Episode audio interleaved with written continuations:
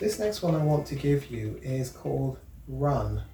I, I, I really do joke about this one with my clients. Sex addiction program, you've got to have some level of sense of humor still, otherwise we'll cry. We just have to lighten it up sometimes. So when I introduce Run, I, I, I tend to say, and it is rather tongue in cheek, you know, this particular exercise I only give to my most intelligent clients. Because this one is so complicated, not all of my clients will be able to understand it. You're chosen few. You are one of the chosen that I am going to go through this particular exercise with because you clearly are one of my intelligent clients who really will get it, who really will understand it. You're going to have to really concentrate on all that I'm going to explain about this one though is going to take the highest level of concentration because this one really is complicated. So here it is, and I'm just going to begin now. Run, R U N. If all else fails, just run. Was that complicated? If all else fails, if all the other tools, if you find yourself about to click over from preparation into acting out, pick up your car keys, front door keys, get out of the place where the acting out usually takes place. I talk about don't put yourself in danger when you do run and run is remove yourself. Tell a partner, because often it's the midnight hour and you feel like going downstairs, but downstairs is the danger. When everyone else is sleeping, don't do it. But you're going to need to tell somebody you're leaving the house and running, and yet you're going to trigger her. Why? Why are you doing? Really difficult. You're going to have to find a way to manage this one. But the point is, don't go walking the streets in the early hours of the morning, that's putting yourself in danger. Get your keys. What about a 24 hour supermarket? Just walk around the aisles. Sometimes you need to do run in the midnight hour. But at other times it might be in the daytime. Move yourself from the place where the acting out usually takes place to limit the likelihood of you doing it that's wrong. But let me take you through the document. Some triggers are unavoidable. For example, seeing an attractive person that really does trigger your arousal template. A sexual image on a media board. Being flirted with or being confronted with an unprotected PC. Someone with an attachment induced addiction may inevitably experience times when they can't avoid difficult feelings within relationships. And those whose addiction was trauma induced may find periods of significant anxiety or loss very challenging. In these situations and circumstances, sometimes the only thing that you can do is literally run. And it quite literally means that. Get up, get out of there fast. Don't try and rationalize, don't try and work out, am I really? Just get out of that place. Learning to run is perhaps the single most important relapse prevention technique.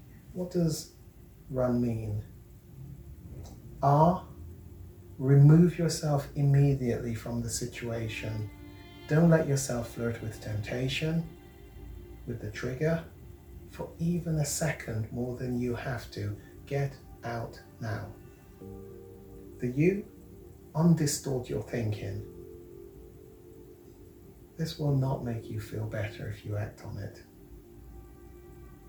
One more time does matter you're reinforcing the neural pathway. You do not deserve to do this. You do not want to do this. And never forget what you have to lose. The morning after the night before, you're going to have serious regret and guilt and shame and remorse. And you're going to see all those crossings out of days of sobriety that are gone, and you're back to day one in your account. If it is a trigger, you can't ignore it, you can't minimize it, don't flirt with it, don't indulge with it. It will just get stronger and stronger as you try not to think about it. It's going to need something else. A bit like an energy saving light bulb. You know, when you first turn them on, they're not immediately bright, but they get brighter and brighter and brighter. The more you flirt around the edges with a trigger, the brighter, the stronger. Despite your attempts to resist it, it's just getting stronger and stronger and stronger. It's an unfortunate reality that most people with addiction will at times relapse. All the statistics will tell us that most people will experience a number of relapses on their way to achieving the change that they're setting out to achieve in all addictions, in all change processes, not just sex, porn, love addiction. You don't have to be one of those statistics. You do not have to fail. You do not have to relapse. Don't believe the lie. Don't buy into the lie. You do not have to give yourself permission to relapse a few times.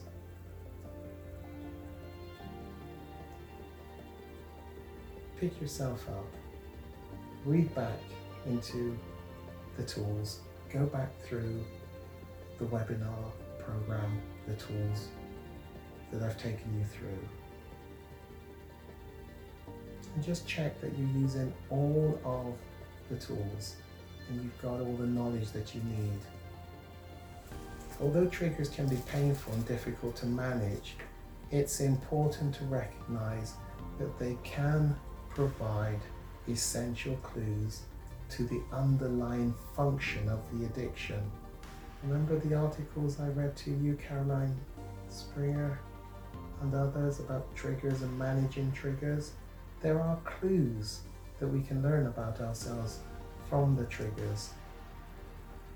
Successfully managing triggers can create positive self esteem and deepen commitment to your recovery. Someone who has never been tempted during reco- recovery often has less self confidence than someone who has survived the temptation, the trigger. Learn to survive the trigger. Learn not to succumb and give in to the trigger. See yourself fighting back. It's worth it.